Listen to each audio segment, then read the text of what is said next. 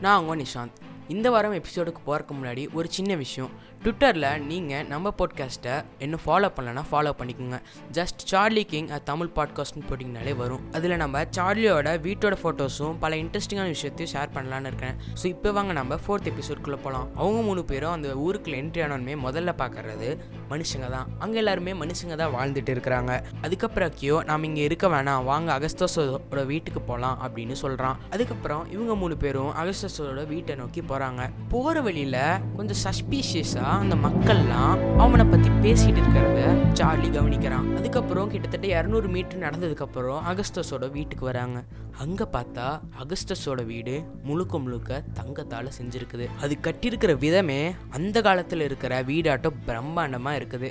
அதுக்கப்புறம் இவங்க மூணு பேரும் அகஸ்டஸோட வீட்டுக்குள்ளே போகிறாங்க அங்கே பார்த்தீங்கன்னா அகஸ்டஸ் என்னமோ காஃபி ஆட்டை குடிச்சிக்கிட்டு வாங்க நான் அவங்க மூணு பேர்த்துக்காக தான் வெயிட் பண்ணுறேன் அப்படின்னு அகஸ்டஸ் சொல்கிறாரு லூசியா அந்த தங்கத்தை பார்த்த அதிர்ச்சியிலேருந்து என்ன வெளியே வரவே இல்லை. அதுக்கப்புறம் சார்லி அகஸ்டஸை பார்த்து சார் அகஸ்தஸ் உங்களோட வீட்டை நாங்கள் சுற்றி பார்க்கலாமா? அப்படின்னு கேட்குறான் அதுக்கு அகஸ்தஸ் யா பாருங்க அப்படின்னு சொல்கிறாரு அதுக்கப்புறம் சார்லி லூசியாவும் உள்ளே சுற்றி பார்க்க போகிறாங்க அப்போ அக்கியோ பழையபடி அவனோட உருவத்துக்கே வரான். அதாவது மனுஷ உருவத்துக்கே வரான். அகஸ்தஸ் அக்கியோவை பார்த்து அவங்க அப்பா அம்மா பற்றி சொன்னியா? அப்படின்னு கேட்டார். அதுக்கு அக்கியோ இல்லை அகஸ்தஸ் அப்படின்னு சொன்னான். அகஸ்தஸ் அக்கியோவை பார்த்து எர்த்தில் வாழ்ந்தாலே தங்காசெல்லாம் வந்துரு போல அப்படின்னு சொல்கிறாரு கொஞ்ச நேரம் கழிச்சு அவங்க ரெண்டு பேரும் திரும்பி வந்துட்டாங்க. வந்தோடனே சார்லி கேட்ட முதல் கேள்வி இந்த வீட்டை ஏன் தங்கத்தால் கட்டியிருக்கீங்க. அதுக்கு அகஸ்தஸ் தங்கத்தால் கட்டினா வீடு துருப்பிடிக்காது அது ஈஸியாகவும் கட்டலாம். அப்புறம் அதெல்லாம் ஹெட்டான அவங்களுக்கு மட்டும்தான் இந்த மாதிரி வீடு கட்டுவாங்க. ஏன்னா ஹெட்ஸ்லாம் வந்து இந்த பிளானட்ல பல வருஷம் இருக்க போறவங்க அப்படின்னு சொன்னாரு. அதுக்கப்புறம் அகஸ்தஸ் இங்க வாங்க அப்படின்னு சொல்லி இவங்க ரெண்டு பேர்த்தையும் ஒரு ரூமுக்கு கூட்டிட்டு போனாரு.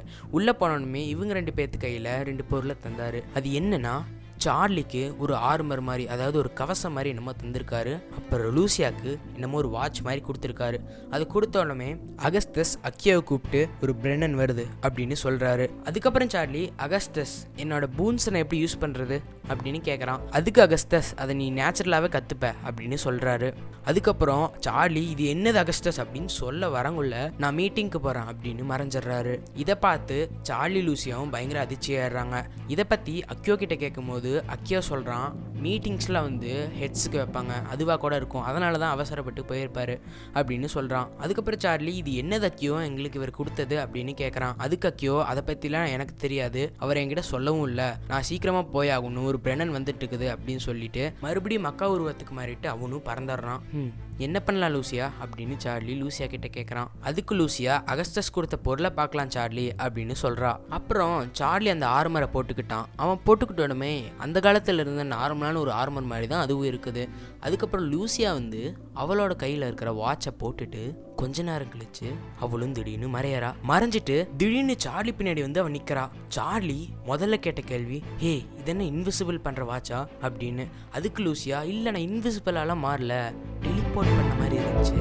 அப்படின்னு சொல்றா. ஹே செம்ம. ஆனா எனக்கு தான் என்னமோ மொக்கையா அவர் கொடுத்துருக்காரு அப்படின்னு சொல்றான். ஒன்னொரு பக்கம் அக்கியோ பறந்துக்கிட்டு அவனோட வீட்டு பக்கத்தில் இருக்கிற ஃபாரஸ்ட்டை நோக்கி போயிட்டு இருக்கிறான். அந்த ஃபாரஸ்ட்டில் ஒரு ஒரு மரமாக இறந்து விழுந்துட்டு இருக்குது. அங்கிருந்து மேலே பறக்கிற பறவைங்களும் கீழே விழுவுது. அப்படி இந்த பக்கம் பார்த்தா சார்லி லூசியாவும் நம்ம அக்கியோக்கு ஹெல்ப் பண்ண போகலாமா அப்படின்னு பேசிகிட்டு இருக்கிறாங்க. அதுக்கு லூசியா நம்ம ஏன் இந்த டெலிபோர்ட் வாட்சை வச்சு அக்கியோ கிட்ட போகக்கூடாது? அப்படின்னு சொல்கிறா அதுக்கு சார்லி அதுக்கு நம்ம அவனோட இடம் தெரிஞ்சிருக்கணுமே அப்படின்னு சொல்கிறான் அதுக்கு லூசி என்ன சொல்கிறான்னா என்னால் கொஞ்சம் தூரம் வரைக்கும் அந்த இடத்த ட்ராக் பண்ண முடியும் அப்படின்னு சொல்கிறா சரி ட்ரை பண்ணி தான் பாரு அப்படின்னு சார்லி சொல்கிறான் அதுக்கு லூசியா கண்ணை மூடிட்டு கொஞ்ச நேரம் கழிச்சு திடீர்னு மறையறா. கிட்டத்தட்ட அஞ்சு நிமிஷம் கழிச்சு திரும்பியும் லூசியா வரா ஹே சார்லி சீக்கிரம் வா. அக்கி அங்க உளுந்து கிடக்குறான். அங்க ஒருத்தன் வந்து எல்லாத்தையும் கொலை பண்ற அளவுக்கு சக்தி உடையவனா இருக்கிறான். அப்படின்னு லூசியா சொல்றா. அதுக்கப்புறம் லூசியா ஓடி வந்து சார்லியோட கையை பிடிச்சி திடீர்னு ரெண்டு பேரும் மறைஞ்சு போறாங்க. இதோட இந்த வாரம் எபிசோட் முடியுது. மறுபடியும் உங்களை அடுத்த வாரம் மண்டே சந்திக்கிறேன். அது வரைக்கும் பாய்